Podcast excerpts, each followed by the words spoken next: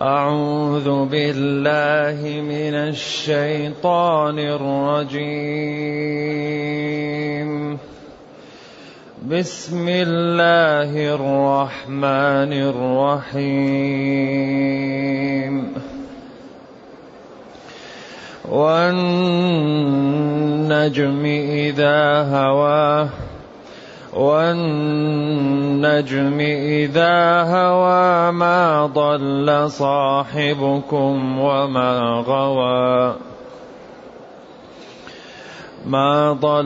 صاحبكم وما غوى وما ينطق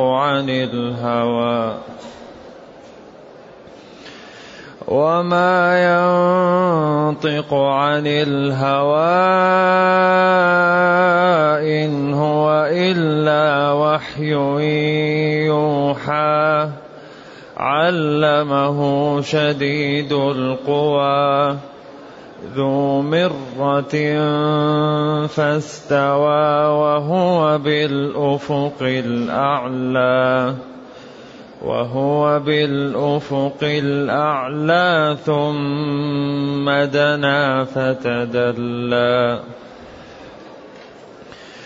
ثم دنا فتدلى فكان قاب قوسين أو أدنى فأوحى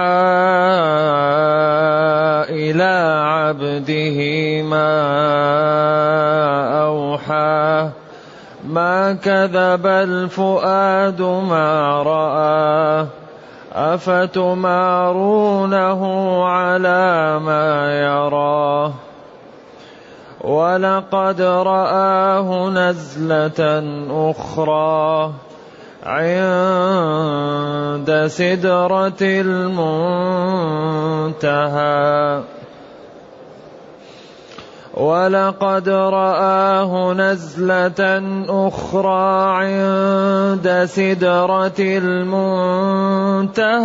عندها جنة المأوى إذ يغشى السدرة ما يغشى ما زاغ البصر وما طغى لقد رأى من آيات ربه الكبرى.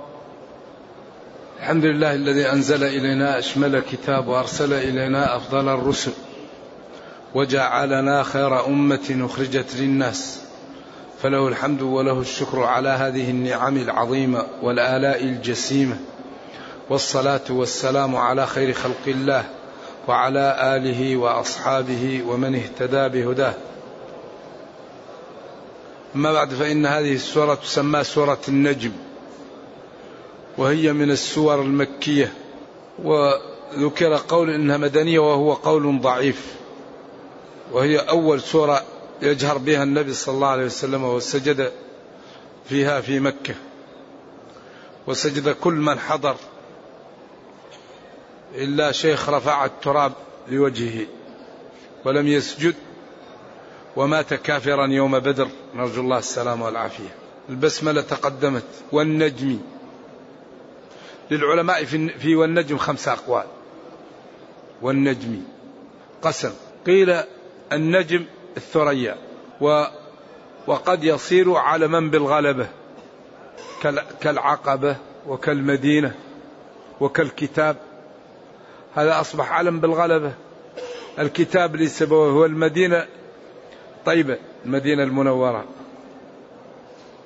والعقبة موضوع اسمه العقبة. كذلك النجم يقال للثريا، إذا قيل النجم الثريا، هذا القول الأول. الثاني أن النجم كل النجوم، يعني الطفل أي الأطفال، في جنات ونهر أي أنهار، النجم أي النجوم. نعم. القول الثالث أن النجم المقصود به ما يرترمى به الشياطين، إذا هوى للرمي بها الذي ترمى به. القول الرابع أن النجم هو الشجر الصغير، والنجم والشجر يسجدان وهويه سقوطه. القول الخامس أن النجم هو القرآن، ونجومه نزوله منجما، آيات آيات آيات، ولا بيان من النبي صلى الله عليه وسلم. وابن جرير اختار أن النجم المقصود به النجوم، وهذا رجحه ابن جرير.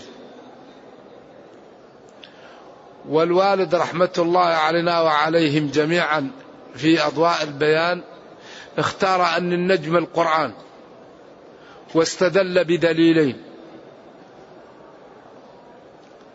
الدليل أنه بعد هذا نوه بالقرآن، قال والنجم إذا هوى ما ضل صاحبكم وما غوى وما ينطق عن الهوى إن هو إلا وحي يوحى.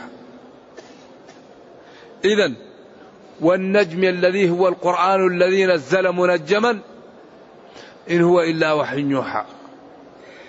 الدليل الثاني قوله تعالى فلا أقسم بمواقع النجوم،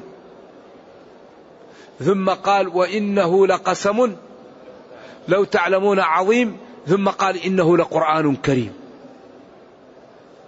وقال ما في شيء أعظم من القرآن لأنه صفة من صفات الله، أما النجوم بالنسبة للقرآن لا تعتبر شيء. هذا إذن والنجم إذا هوى في هذه الأقوال الخمسة، والقرآن حمال ذو وجوه. إذا هوى إذا كان المقصود الشجر الصغير النبات هوى سقط، وإذا كان المقصود النجوم إذا مالت إلى السقوط أو سقطت أو رمي بها الشياطين، وإذا كان المقصود القرآن هوت إذا نزلت على النبي صلى الله عليه وسلم، والهوي هو النزول. ما ضل صاحبكم، الضلال في القرآن يستعمل لأربع معاني. الضلال بمعنى الذهاب عن الحق، كما قال إخوة يوسف لأبيهم تالله إنك لفي ضلالك القديم، أي في ذهابك عن الحق حيث تختار واحدا عن عشرته وتتعلق به، ونحن عصبة كثير وهو واحد. والضلال يقال بمعنى الكفر، ولقد ضل قبلهم أكثر الأولين وما أكثر الناس ولا حرصت بمؤمنين. والضلال يقال بمعنى الذوبان والاضمحلال، وقالوا أإذا ضللنا في الأرض إذا غيبنا فيها وأرمت أعظامنا هل نخرج. والضلال بمعنى النسيان، هذا الضلال جاء في القرآن لأربع المعاني، أن تضل إحداهما فتذكر إحداهما الأخرى أي تنسى. إذا ما ضل أي ما ذهب عن الحق من غير قصد، وما غوى وما ترك الحق متعمدا للعصيان، لأن الضال هو الذي يذهب عن الحق لا يعلمه كالنصارى، والغوي هو الذي يعرف الحق ويتركه متعمد للضلال، متعمد للإجرام بسبق إصرار، يعلم أن هذا خطأ لكن يعمله متعمد، هذا هو الغوي. الغي هو من يعمل الجرم يعلم أنه جرم بسبق إصرار. إذا نبينا صلى الله عليه وسلم ما ذهب عن الحق من غير أن يقصد، وما ذهب عن الحق متعمدا، ما ذهب عن الحق لا في أي حالات من حالاته صلوات الله وسلامه عليه. وما ينطق عن الهوى، نبينا لا ينطق إلا لغرض، ما ينطق لهوى لأنه معصوم. وهنا وقفة مع علماء الأصول، هل النبي صلى الله عليه وسلم يجتهد أو لا يجتهد؟ أقوال وخلاف. بعض العلماء قال لا يجتهد، لأنه قال وما ينطق عن الهوى إن هو،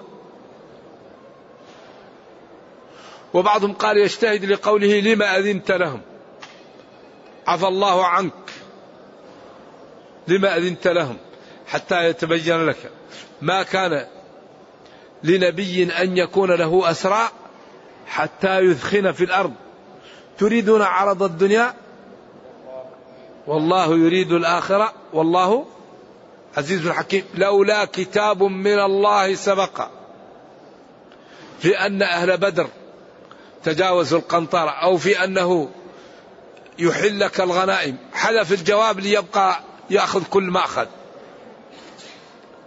إذن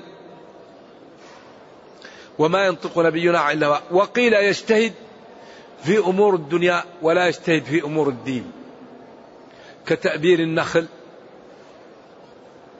وبعدين لما لم يؤبر النخل أصبح شيحا فقال أنتم أعلم بأمور دنياكم.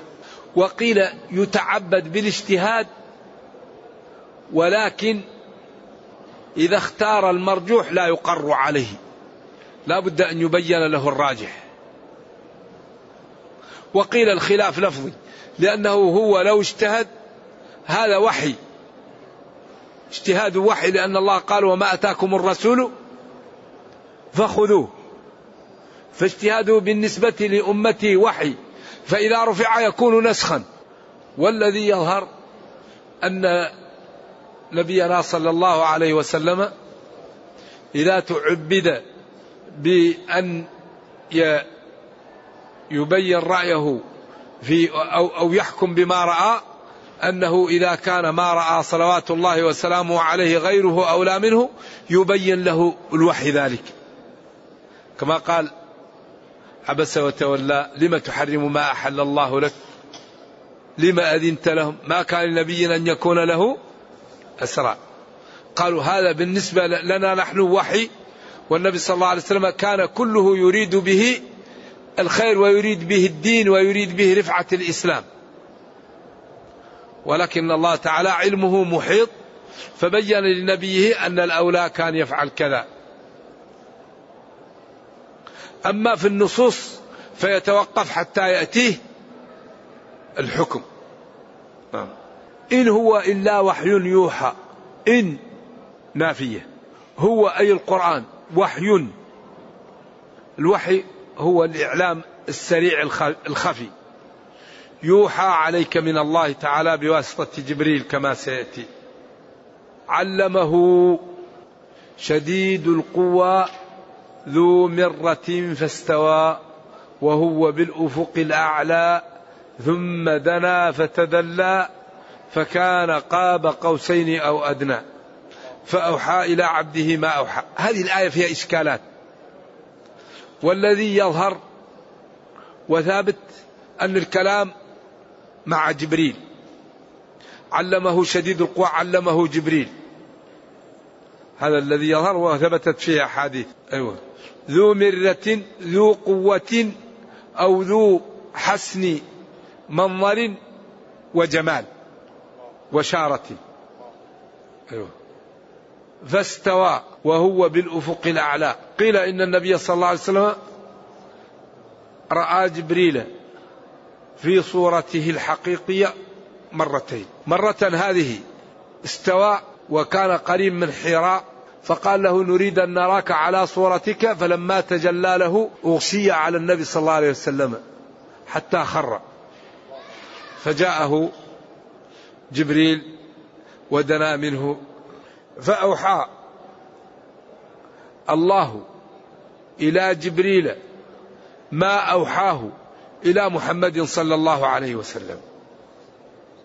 ما كذب الفؤاد ما رأى، ما شك في ذلك ولا خالف البصر القلب، وإنما كان متبعا ممتثلا منقادا لما جاءه، وكان في غاية من الطاعة. هذا أقرب شيء يقال. وهناك أقوال أخرى. لقد رأى ليلة الإسراء، لقد رأى من آيات ربه الكبرى كده. أفتمارونه على ما يرى، تجادلونه، أفتمرونه تكذبونه، تمارونه تجادلونه، تمرونه تكذبونه، وكل قراءة سبعية. ولقد رآه نزلة أخرى عند سدرة المنتهى. رأى النبي صلى الله عليه وسلم جبريل ليلة أسري به عند سدرة المنتهى، وسدرة المنتهى هذه ينتهي إليها أهل الأرض إذا وصلوا إليها لا يطلعون، وما فوقهم من أهل فوق السماوات إذا وصلوا إليها لا ينزلون. فهي كأنها منزلة، اللي فوق لا ينزل تحتها واللي تحت لا يطلع فوقها، ينتهي إليها الأمر. وقيل إن سدرة المنتهى لا شيء فوقها إلا الله تعالى وعظمته. عندها عند سدرة المنتهى عن يمينها جنة المأوى الذي يأوي إليها الشهداء ويأوي إليها الملائكة. وقيل هذه جنة خاصة، وقيل هي نفس الجنة. إذ يغشى السدرة ما يغشى من جلال الله وما جعل الله فيها من الأنوار والجمال والأمور التي لا يعلمها إلا الله. فهذه السدر نبقها كقلال هجر، وورقها كآذان الفيلة، والراكب يسير فيها 100 عام ما يقطعها.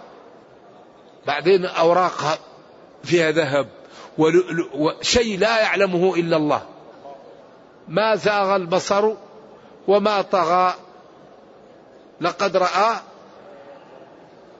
رأى من آيات ربه الكبرى. هناك رأى الآيات الكبرى، من جملتها أنه فرضت عليه الصلاة ثم رجع ثم رفع ثم رجع، وقال لموسى إن قومك جربت بني إسرائيل حتى قال استحيت من ربي، قال يا محمد هن 50 وهي 50 لا يبدل القول لدي. نعم. ونرجو الله جل وعلا أن يرينا الحق حقا ويرزقنا اتباعه، وأن يرينا الباطل باطلا ويرزقنا اجتنابه، وأن لا يجعل الأمر ملتبسا علينا فنضل. اللهم ربنا أتنا في الدنيا حسنة وفي الآخرة حسنة وقنا عذاب النار.